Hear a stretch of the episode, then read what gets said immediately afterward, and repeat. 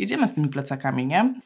Plecaki generalnie budzą strasznie dużo emocji, bo zobaczcie, jak strasznie dużo można znaleźć tak naprawdę informacji w sieci. Jaki ten plecak powinien być, co on powinien zawierać, mm, jakie powinien warunki y, spełniać, a jak go nosić, a jak go nie nosić.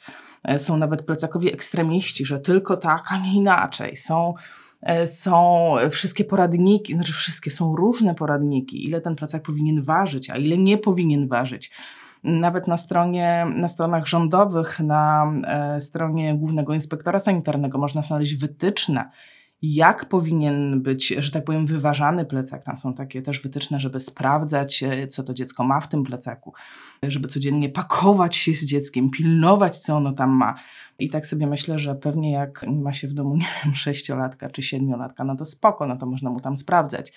E, przypuszczam, że u szesnastolatka może to nie przejść, ale ja jeszcze szesnastolatka nie mam w domu, więc możecie mi napisać w komentarzu, jak ktoś ma. Czy przeszedłby taki numer, że, że wy się pakujecie wspólnie z szesnastolatkiem plecak i tam mu tłumaczycie, co on ma zabrać, co on ma nie zabrać do szkoły? Jestem bardzo ciekawa, e, czy to by przyszło, e, czy jednym słowem jesteście w stanie spełnić zalecenia GIS-u.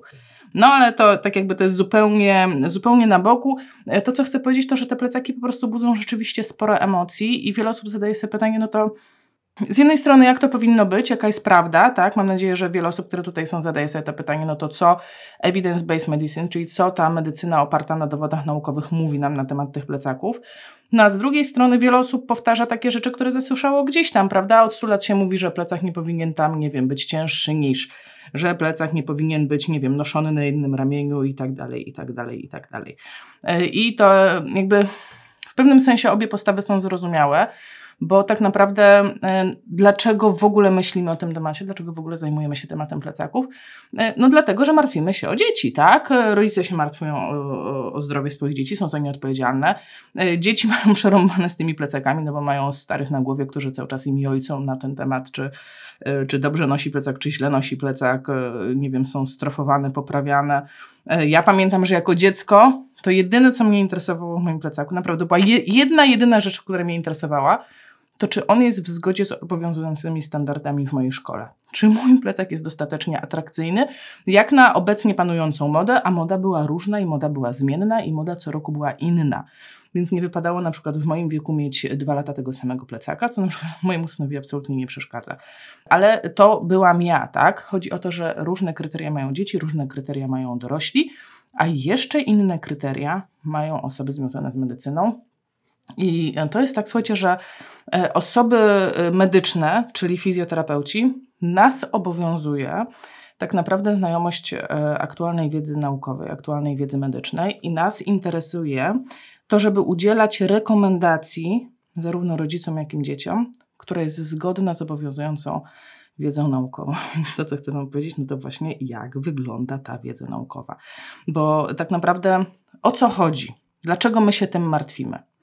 Po pierwsze to A, boimy się, że jak to dziecko będzie nosiło zły, za ciężki plecak, to że jemu się coś stanie. Że coś mu się stanie, nie wiem, pokrzywi się, zgarbi się, nie wiem, y, osłabnie, no tego typu rzeczy. Boimy się, że coś się stanie z jego ciałem. A oprócz tego boimy się w takiej konsekwencji zupełnie i obecnej, i przyszłej, boimy się, że będzie go boleć, tak? Boimy się, że będzie cierpiało tu i teraz na skutek tego plecaka, albo boimy się, że będzie cierpiało w przyszłości, że my mu zrobimy jakąś krzywdę tym e, nieprawidłowym plecakiem. No i teraz e, trzeba sobie odpowiedzieć na pytanie, no dobra, co na ten temat mówi EBM, czyli Evidence e, Medicine.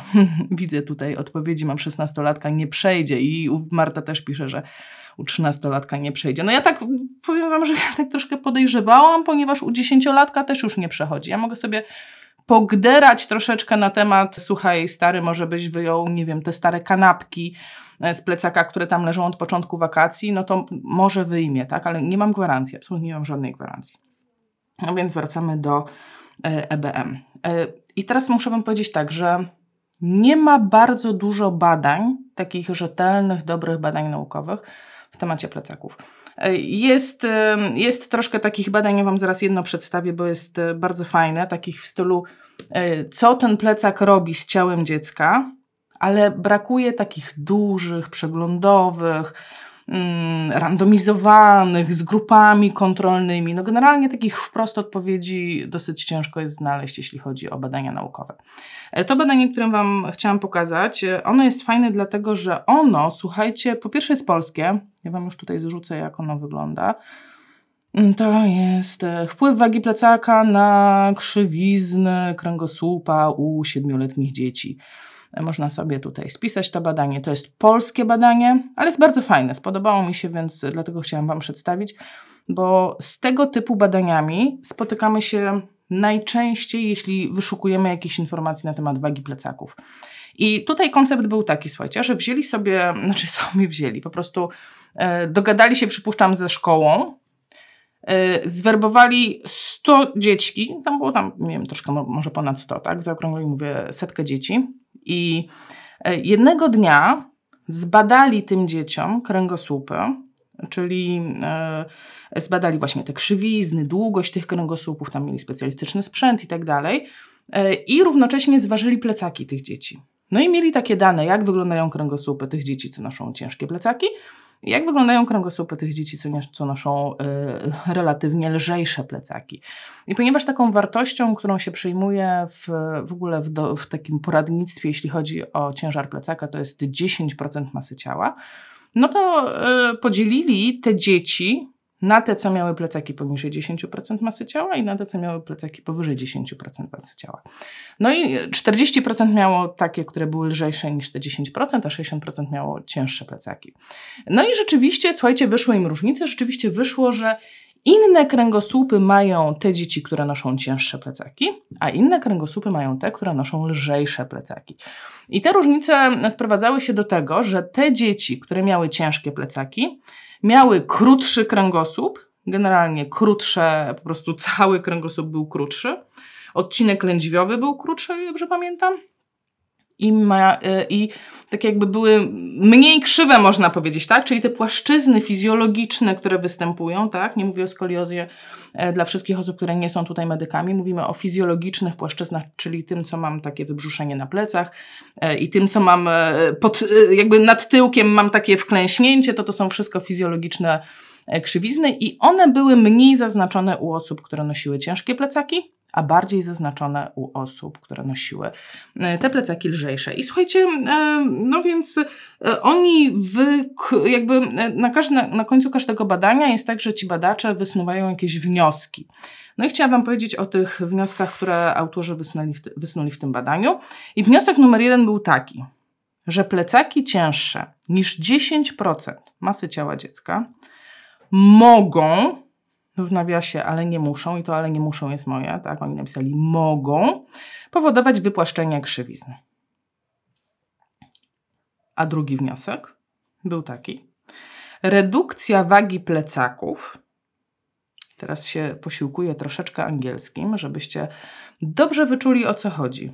Would probably beneficial czyli prawdopodobnie niosłaby korzyści, prawdopodobnie niosłaby korzyści. I teraz do czego? Do e, obniżenia obciążeń dnia codziennego kręgosłupów tych dzieci. I teraz chciałam, żebyśmy się na chwilę wgłębili właśnie w te wnioski i w to, co oni nam mówią. Co to oznacza, kiedy we wnioskach autorzy używają takich sformułowań? Bo tutaj trzeba wejść troszeczkę w umiejętność czytania badań naukowych. Więc co oni znaleźli? Znaleźli informację, znaleźli taką zależność, że u dzieci, które miały ciężkie plecaki, występowało zjawisko niższego kręgosłupa i płytszych krzywizn. U dzieci z mniejszym plecakiem, mniejszym ciężarem plecaka występowały dłuższe y, kręgosłupy i większe krzywizny. Więc mamy jakieś znalezisko Czyli u tych mamy jakiś, mamy jakiś, jakiś, jakiś czynnik A, tutaj ten plecak, i mamy czynnik B, czyli te krzywizny i ta długość kręgosłupa. I znaleźli, że te dwa czynniki występują razem. I co to znaczy, że one występują razem? To znaczy, że badacze znaleźli takie coś, co się nazywa korelacja. Korelacja, piękne polskie słowo. E, I co to oznacza korelacja? To oznacza tylko tyle, że one występują razem i nic więcej. Czyli nie mamy bladego pojęcia, czy jedno powoduje drugie. Bo może się tak oczywiście zdarzać, może, może być tak, że ktoś zrobi jakieś następne badanie i wyjdzie, że rzeczywiście tak jest, ale to badanie nie wskazuje na to, że jedno jest przyczyną drugiego. I żeby Wam to dobrze e, unaocznić, posłużę się tym przykładem, który dała Janina Bąk, ekspertka od statystyki i od nauczania statystyki. Polecam w ogóle bloga Janiny, polecam książkę Janiny, polecam wszystko, co tworzy Janina. E, Janina Bąk, tłumacząc zasady korelacji, posiłkuje się takim przykładem. Udowodniono w Polsce taką zależność że zwiększone spożycie lodów koreluje, czyli występuje wspólnie ze zwiększoną ilością utonięć. I to jest fakt. Po prostu to jest tak jak to badanie z tymi plecakami, tak? Tak jak tam znaleźli te krzywizny i znaleźli te ciężkie plecaki, to tak samo tutaj mamy zwiększone spożycie lodów i zwiększona liczba utonięć. Czy mogę przez to wnioskować, że jak e, będziemy, wprowadzimy kampanię w Polsce, która będzie mówiła jedzcie mniej lodów, to możemy się spodziewać, że się zmniejszy liczba utonięć? No nie. Dlatego, że za utonięciami i za lodami stoi jakiś czynnik trzeci. W tym wypadku można się domyślać, że będzie to po prostu lato, tak? Latem jemy więcej lodów i latem to nie więcej osób, więc dwa te czynniki występują razem. I chcę, dlatego o tym tak mówię, bo właśnie na tym polega clue czytania badań naukowych. Znaleźli korelację, czyli znaleźli połączenie zmian strukturalnych u tych dzieci z wagą plecaka. Ale nie wiemy, czy jedno powoduje drugi. I teraz zobaczcie, ten drugi wniosek to jest w ogóle hit. Drugi wniosek, redukcja wagi plecaków Prawo, prawdopodobnie, czyli znowu, no bo nie wiemy, tak? Więc oni to zaznaczają. To jest taki właśnie język naukowy prawdopodobnie przyniosłaby korzyści, czyli znowu nie wiemy, no bo nie sprawdzili tego, czy przyniosłaby korzyści, ale tylko jeśli chodzi o obniżenie obciążeń dnia codziennego dla kręgosłupów tych dzieci. Czyli generalnie to, co wnioskują, że ok, no to zdejmiemy im trochę ciężaru, no to ich kręgosłup będzie nosił więcej cięż mniej ciężaru. Więc no taki wniosek e, no taki no wniosek jak wniosek, no tak prawdę napisali, więc jak niosę dużo, no to pewnie mam więcej obciążenia, będę niosła mniej, będę miała e, mniej obciążenia. I to, do czego się sprowadza to, co Wam mówię, to do takiego zdania, e, które naprawdę trzeba sobie gdzieś tam wpoić, zwłaszcza jak jesteśmy fizjoterapeutami, że korelacja to nie kauzacja. I teraz kauzacja, kolejne e, piękne, starodawne polskie słowo. Kauzacja, czyli taki, e, ta, właśnie ta przyczynowość, czyli co musiałoby się wydarzyć, żebym mogła powiedzieć tak, że czynnik A powoduje czynnik B. Co by to musiało być? Musiałaby być taka zależność, że jeżeli zmienię A, to ta zmiana A będzie wpływała na czynnik B. Dam Wam przykład. E, czyli na przykład, jak ja piję alkohol, to po połowie piwa będę wesoła, po całym będę tańczyć, po dwóch będę tańczyć bardzo intensywnie, po trzech zrobi mi się niedobrze, a po czwartych zwymiotuję. I mamy korelację, czyli sterując ilością piwa, jakie spożywam, będę miała efekty w postaci albo e, się słabo upoiłam, albo się mocno upoiłam, albo upoiłam, upoiłam się strasznie dużo. Więc tutaj mam dopiero bezpośredni dowód tego, że czynnik A powoduje B.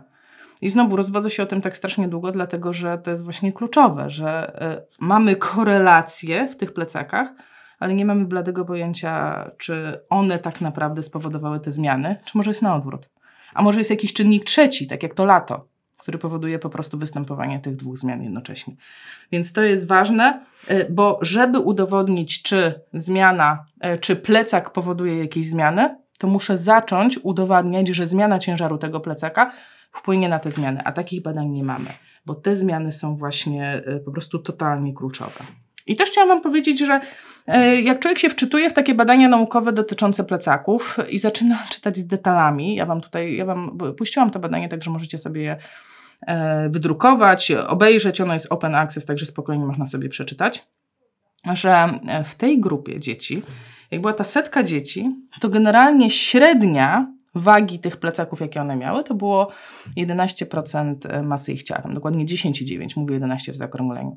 Więc tak naprawdę to średnio, to wszystkie dzieci przekraczały, średnio oczywiście, wszystkie dzieci przekraczały te zalecane normy 10%. Oczywiście one wszystkie nie, nie przekręcały, no bo część była poniżej, część była powyżej, ale chcę powiedzieć, że właśnie ta średnia to było 11%. I, no i dowiedzieliśmy się tak, że obcią to obciążenie koreluje z wypłaszczeniem kręgosłupa. I taka była sugestia, no dobra, no to jak to się wypłaszczyło, to pewnie to jest niedobrze. Ale prawda jest taka, słuchajcie, bo teraz dochodzimy do następnej rzeczy, że my nie mamy bladego pojęcia, czy to jest dobrze, czy to jest niedobrze. Tak naprawdę nie mamy zbyt wielu badań naukowych, które by nam mówiły, hmm, no tak, jak mamy płaski kręgosłup, to jest lepiej, albo gorzej, a jak mamy bardziej wygięte, to jest lepiej, albo gorzej, tak? Mamy dość mało informacji na ten temat, czy w ogóle postura tak do końca ma znaczenie. I chciałabym pokazać też taki kolejny wykres, jeśli chodzi o badania nad posturą generalnie badania nad posturą jako taką e, na przestrzeni lat. Zobaczcie, że tak naprawdę e, te, te słupki to jest liczba badań nad danym tematem wykonana w danym roku. I tak naprawdę zobaczcie, że całkiem niedawno wzrosła ilość badań nad samym, po prostu nad samą podsturą, czy ona jest ważna, czy ona jest nieważna. E, I coraz więcej się pisze, coraz więcej się mówi na ten temat, że ona no tak do końca aż taka ważna nie jest.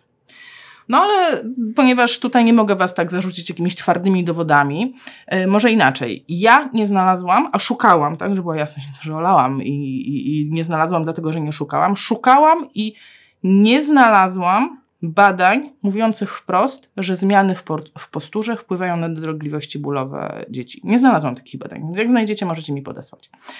No ale dobra, powiedzmy sobie, że nie wiemy, i boimy się, że to dziecko będzie cierpiało, tak? że, będzie, e, że będzie je bolało, tak? że będzie nosił za ciężki plecak, e, więc będzie cierpiał tu i teraz, no a nie daj Boże, jeszcze będzie cierpiał w przyszłości. Samolot leci cudownie właśnie wtedy, kiedy robię live. Dobrze, że nie spadł. Więc boimy się, że te zmiany strukturalne, czy te, nie wiem, przeciążenia, które sobie wyobrażamy, że one w jakiś sposób e, spowodują, że to dziecko będzie bolało. No i teraz y, dochodzimy do mojego ukochanego tematu, czyli do bólu.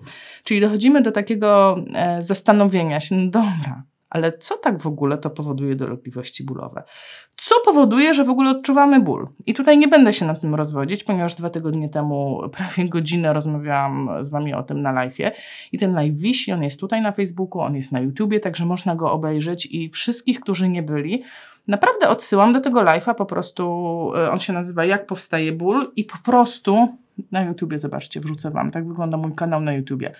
Nazywa się Anna Tokarska Fizjopozytywnie i po prostu, i tutaj, o, zobaczcie, sobie zrobiłam, nawet mam taką strzałkę yy, i to jest ten film. To jest ten film jak powstaje ból. I jego po prostu, słuchajcie, trzeba obejrzeć. I, a jak nie macie siły oglądać, nie lubicie oglądać, ja to kumam, rozumiem jak najbardziej, e, to przeczytajcie na blogu moje artykuły o bólu. Albo wysłuchajcie podcastu, to wszystko jest na podcastach. Żebym po prostu nie musiała już, e, no jakby nie ma czasu na to, żebym teraz to omawiała. E, wracamy sobie do bólu. Generalnie taką zasadą w bólu jest to, że kiedyś, znaczy zasadą, kiedyś myśleliśmy, że to jest tak, że muszę mieć coś uszkodzone, żeby mnie bolało. I to jest tak zwany model biomedyczny, czyli on zakłada taką rzecz, że mm, coś się zmieniło w moich tkankach, coś się, nie wiem, e, coś zwrodniało, coś się zerwało, coś się zwapniło, coś, nie wiem, no po prostu generalnie coś się zmieniło w moich tkankach na jakiś tam skutek e, i to coś powoduje, że mnie boli. I prawdopodobnie, to już ja tak sobie gdybam, że na tej zasadzie powstała teoria, no to skoro plecak powoduje jakieś tam zmiany, no to pewnie te zmiany będą bolesne i pewnie to przyczyni się do dolegliwości tych dzieci. E, niestety problem jest taki, że nie ma potwierdzenia, a wręcz e, jeśli chodzi o evidence-based medicine jest zaprzeczenie tych informacji, czyli to nie jest tak, że zmiany strukturalne powodują ból. To nie jest, nie ma takiej wprost zależności, że jak ktoś ma zwyrodnienia, to go boli, bo jednego boli, drugiego nie boli. I to, co się, e, to o czym się mówi, to o czym się pisze, to co wynika z najnowszych badań naukowych, to że ból jednak pojawia się w towarzystwie zupełnie innych czynników. I dlatego obecnie przechodzi się z tego modelu biomedycznego, bo to, to się tak nazywa biomedyczny, czyli że ważne są te czynniki bio, ważne jest, co tam jest w tym moim ciele, co tam się z nim dzieje, doszukujemy się tej patologii i ta patologia prawdopodobnie jest przyczyną. Przechodzimy na model biopsychospołeczny, Czyli zauważamy w tym modelu, że istnieją jakieś inne czynniki, które korelują z bólem. Czyli, że istnieją jakieś czynniki, które będą biopsychospołeczne, czyli czynniki psychologiczne i czynniki e, społeczne czy środowiskowe, które mogą korelować z bólem. I rzeczywiście, słuchajcie, tak jest. No i teraz hit jest taki. Ja e, generalnie o tym modelu biopsychospołecznym można sobie już sporo wyszukać w internetach. Ale to chcę Wam powiedzieć, że ktoś się pochylił nad tym i zbadał to w kontekście plecaków. Także e, tutaj Wam pokazuję artykuł, który jest stosowny e, do tego tematu. Można sobie go otworzyć później i tak dalej, przeczytać. Ja Wam tylko daję taki wyciąg z niego, tak? Bo teraz dochodzimy do czynników biopsychospołecznych i plecaki. To co tam jest z tymi dzieciakami, co koreluje z ich bólem, słuchajcie. Co koreluje z bólem u dzieci? Kogo boli? Bardziej cierpią dziewczynki. Bardziej cierpi młodzież, która jest starsza. Bardziej cierpią, uwaga, uwaga, palacze, to był hit. Paląca młodzież będzie cierpiała mocniej. Bardziej cierpią, kiedy są w czasie gwałtownego wzrostu. E, bardzo, bardziej cierpią dzieci, które oprócz szkoły pracują gdzieś poza tą szkołą, czyli mają jakieś dodatkowe zajęcie. E, bardziej cierpią te, które przeginają z aktywnością fizyczną. I to przegięcie może być dwojakiego rodzaju. Bo jedni będą przeginali w ten sposób, że będą mieli za dużo tej aktywności, a drudzy będą przeginali w ten sposób, że siedzą i nic nie robią. I oba e, te skrajne, e, te skrajne zachowania będą przyczyniały się, będą, może inaczej, będą korelowały, już teraz mogę spokojnie używać tego słowa, będą korelowały z występowaniem dolegliwości bólowych. E, kto jeszcze bardziej cierpi? Dzieci mało elastyczne, dzieci z BMI powyżej 22, dzieci, które bardzo dużo siedzą i uwaga, dzieci, których rodzice cierpią na bóle pleców. Pięknie, nie? E, I jest, uwaga, jedno badanie, jedno, które wykazało, uwaga, bardzo słabą, ale jednak korelację e, dzieci cierpiących e, i równocześnie noszących ciężkie plecaki. No, kto jeszcze cierpi?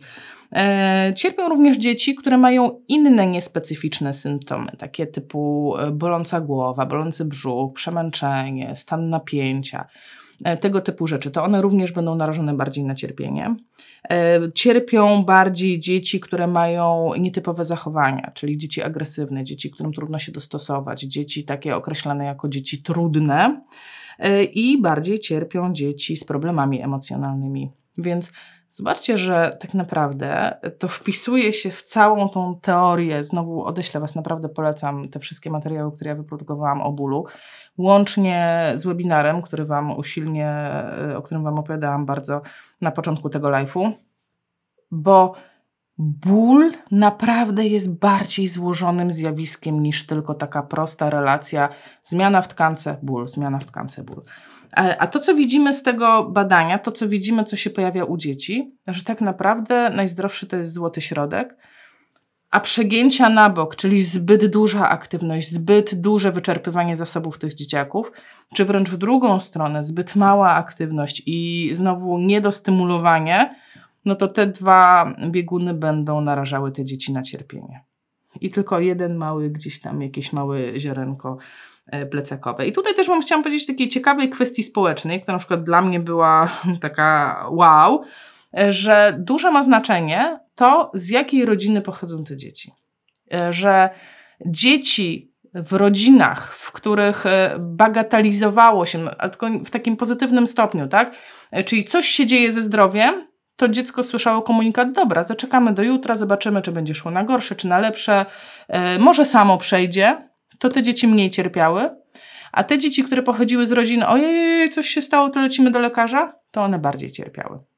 Więc y, słuchajcie, no od nas rodziców naprawdę bardzo, bardzo dużo zależy i chciałam powiedzieć, bo ja tak was troszeczkę ciągnę w tym kierunku, już myślę, że to stało się widoczne, tak? Już i po tej analizie tego badania, które zrobiłam i po tym, e, co wam mówię, że ja jestem po tej stronie, że e, okej, okay, korelacja to korelacja, ale dla mnie ciężki plecak nie jest absolutnie problemem.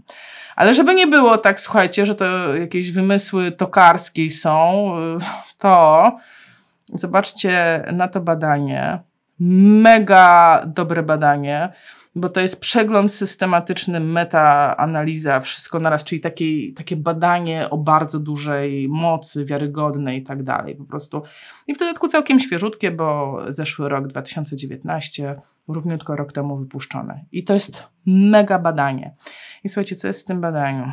Co tam powiedzieli? Też, żeby nie było, że ja wytwarzam jakieś rzeczy, to ja sobie to, słuchajcie, zescreenowałam, żeby wam pokazać. Pokażę wam po angielsku, ale tak naprawdę nie oczekuję, żeby ktoś czytał po angielsku. Ja po prostu później możecie sobie to powtórce um, zrobić takiego screenshota i sobie przeczytać, ale ja wam to pokażę po polsku. Ja to przetłumaczyłam dla was. I co ta metaanaliza nam mówi? Że nie znaleziono żadnych, żadnych dowodów potwierdzających przepuszczalne zagrożenie stwarzane przez noszenie plecaków przez dzieci. Sorry. Jest, tak e, oni użyli słowa reasonable, rozsądna ilość dowodów na to, że noszenie plecaka o wadze i uwaga, oni badali plecaki o wadze 15% masy ciała i większej, czyli yy, przypomnijcie sobie, że wcześniej mówiliśmy o 10% masy ciała, teraz już skoczyliśmy na 15%. Że te plecaki o masie 15% masy ciała lub więcej, one fizycznie wpływają na dziecko. I tutaj nie, nie ma wątpliwości, bo to badanie, które Wam przytoczyłam na początku, fajne polskie badanie, ono również to pokazuje. I tych badań jest dużo. Jednak nie ma dowodów, ani nie został wyjaśniony charakter tego wpływu, ani czy powinniśmy uważać, że ten wpływ jest negatywny czy pozytywny. A w szczególności nie zakładać, że jest szkodliwy, bo my nie wiemy. I tak samo nie ma dowodów na to, że obciążenie równa się przeciążenie. Czyli nie można stawiać znaku równości pomiędzy tym, że dziecko nosi coś ciężkiego, a tym, że się przeciążyło. No oczywiście do pewnego stopnia, tak? Też e, umówmy się, że nikt nie będzie wymagał od dziecka, żeby nosiło 100 kilo. Poruszamy się w tych wartościach, nie wiem, 10, 15, 18% masy ciała, tak? Nie mówimy o, o, o dziecku, które waży 40 kilo i ma 20-kilogramowy y, plecak, tak? Mówimy o szeroko rozumianej normie.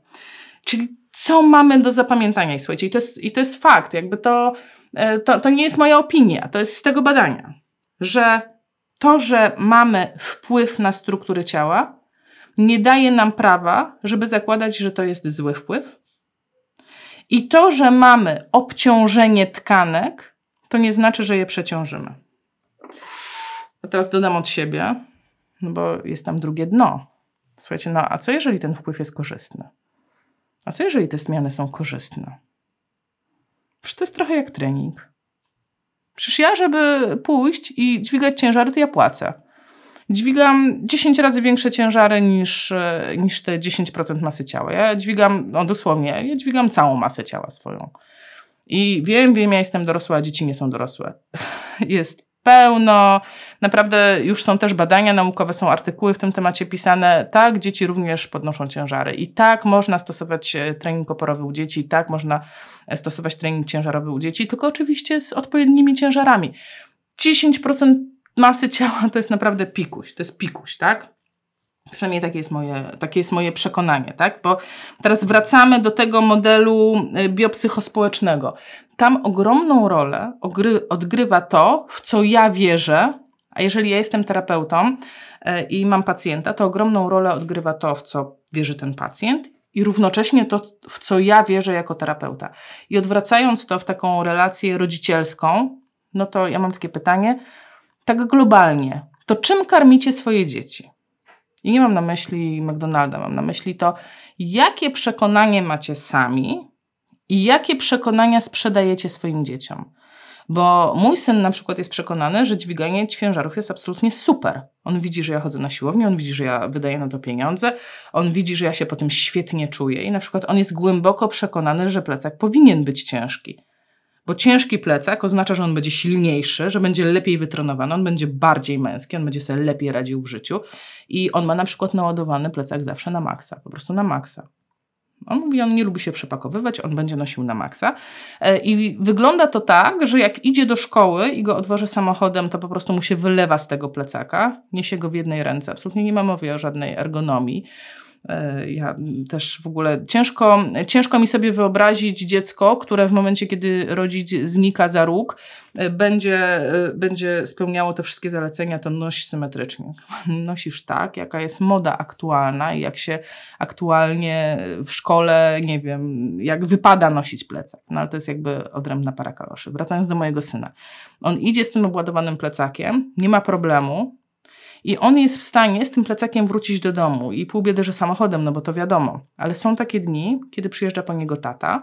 My mieszkamy około 3 km od szkoły e, i oni wracają na piechotę bo tata przyjeżdża na wózku inwalidzkim. I nie, nie powiezie mu plecaka. No, on ten plecak przynosi na e, grzbiecie. I czy jest zmęczony potem? Oczywiście, że jest zmęczony. Czy to źle, że się zmęczył? Na przykład w mojej opinii to absolutnie nie jest że się zmęczył. To chyba bardzo dobrze, że się zmęczył, zwłaszcza w czasach, kiedy raczej dzieci mają zbyt mało aktywności fizycznej, a nie zbyt dużo i w czasach, kiedy e, poważnym problemem społecznym jest siedzący tryb życia.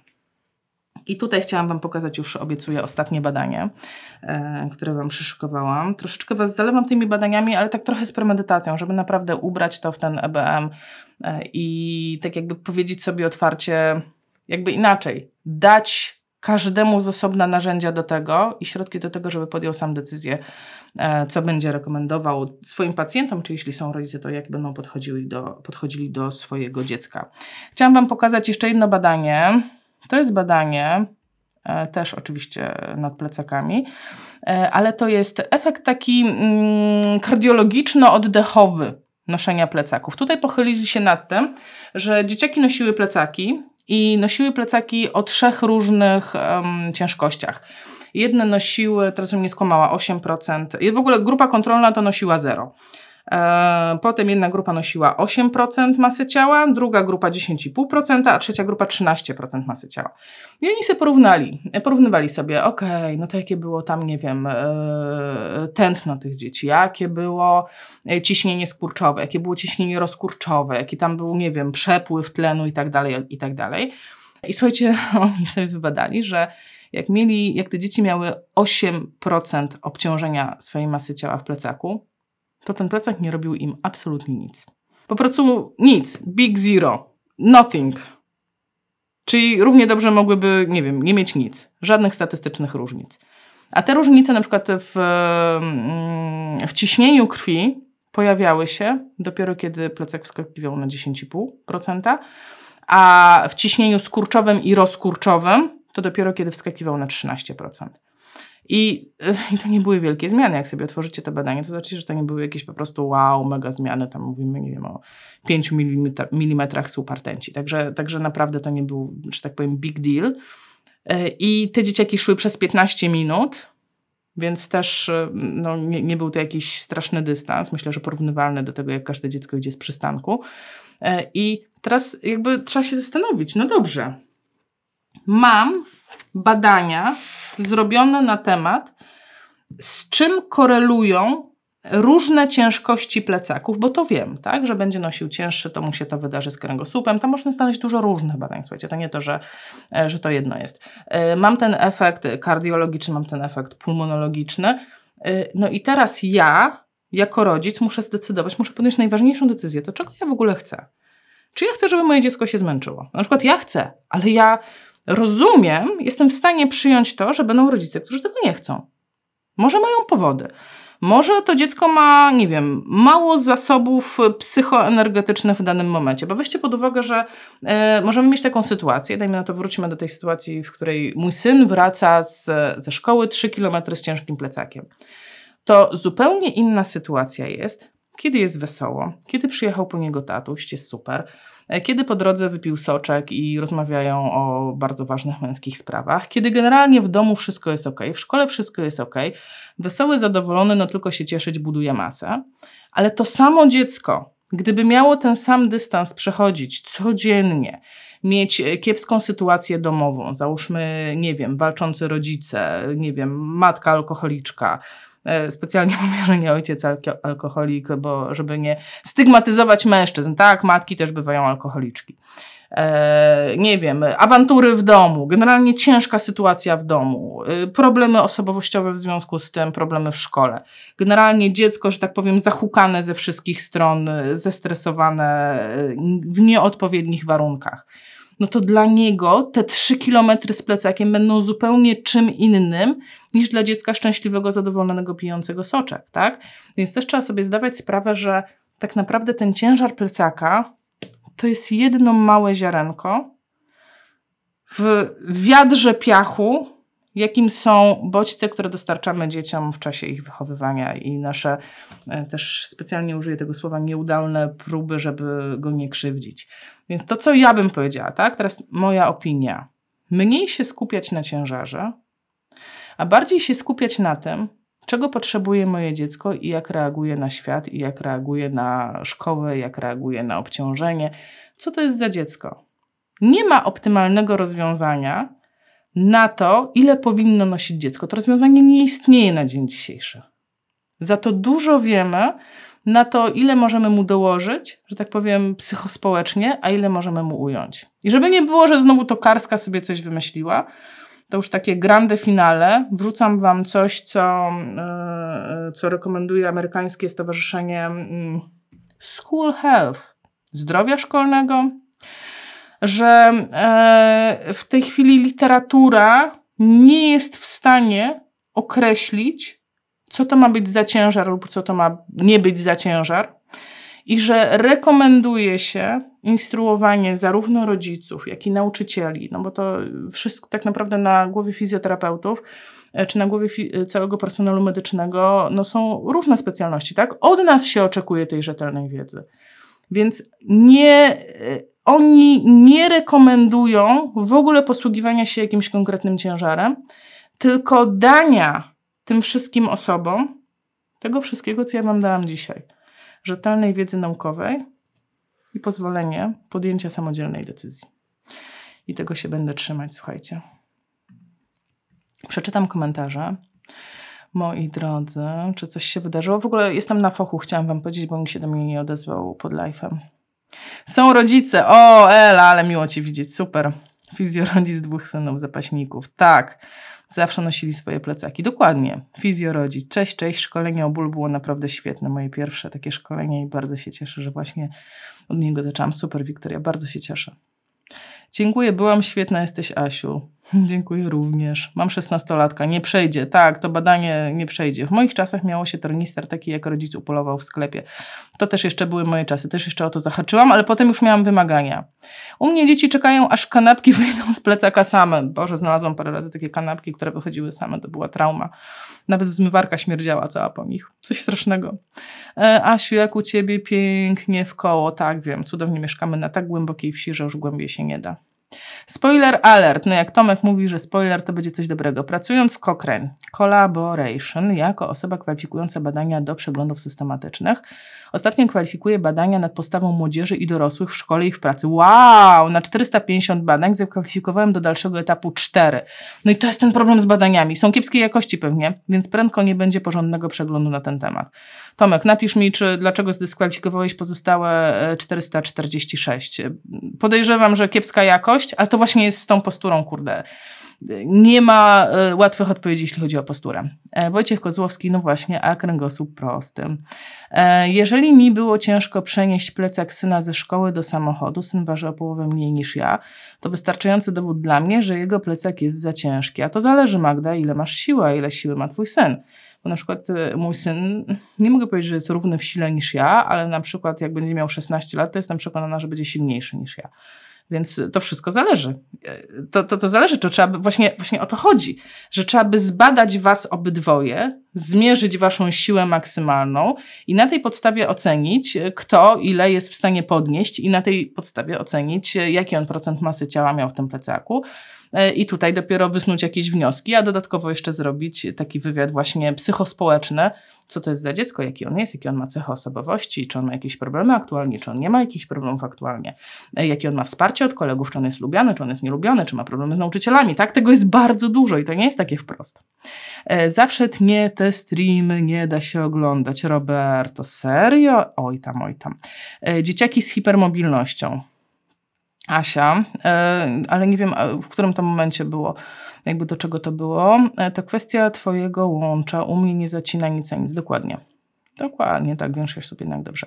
E, ja też uważam, że ciężki plecak nie jest problemem, szczególnie w czasach, w których dzieci są do szkoły wożone autem. Plecak na plecach mają dosłownie chwilę, a sama czynność przenoszenia plecaka to jedyny ich wysiłek w ciągu dnia, bo cała reszta siedzą na ławce szkolnej albo spędzają czas przed... No ja dokładnie tak uważam, tak? Najbardziej kocham moje dzieci, gdy są zajechane, że aż ciche. No właśnie, no właśnie. No właśnie, szkoda, że rodzicom łatwiej odciążyć dziecięcy plecak niż głowę. Super, że przypominasz, co jest ważne. No tak, no właśnie o to chodzi, tak? Zostawmy te plecaki w spokoju. E, kurde, pójdźmy z tym dzieckiem na spacer i pogadajmy, co się działo w szkole. E, powiedziałem właśnie na dobranoc swoim dzieciom, że będą nosić ciężkie plecaki, żeby się ćwiczyć, ucieszyli się. No tak, mój syn to uwielbia. Zobaczcie mojego Instagrama dzisiejszego. Mój syn naprawdę uwielbia ciężkie plecaki, tak? A dzieciaki mają bóle z hipermobilnością, tak. Ale hipermobilność, e, powiedzmy też szczerze, rządzi się swoimi prawami, tak? To będą zupełnie inne zasady e, i uprawiania sportu i generalnie no, pracy z takimi dziećmi. Kochani, bardzo Wam dziękuję. Nie mam pojęcia, co mi się wyświetla. Mój program po prostu oszalał. E, bardzo dziwny jest. Okej. Okay. Mam nadzieję, że w ogóle jestem jeszcze live. Nie mam pojęcia, co mówi mój program. Coś bardzo dziwnego mówi. Kochani, bardzo Wam dziękuję. Widzimy się za tydzień, chociaż nie wiem, czy za tydzień będzie live, czy będzie nowy materiał. Jeszcze nie podjęłam tej decyzji. Powiem Wam szczerze, że ja je podejmuję tak bardzo um, krótko przed live'em, co się będzie działo. Okej. Okay. Życzę Wam owocnego podejmowania decyzji. Życzę Wam godnego i cierpliwego startu w nowy szkolny rok naszych dzieci. Słuchajcie, damy radę. Może nas nie zamkną, może przeżyjemy. A jak im założymy te ciężkie plecaki, to oni się zmęczą i będzie trochę spokoju w domu. I tą nadzieją żyjmy. Ściskam Was.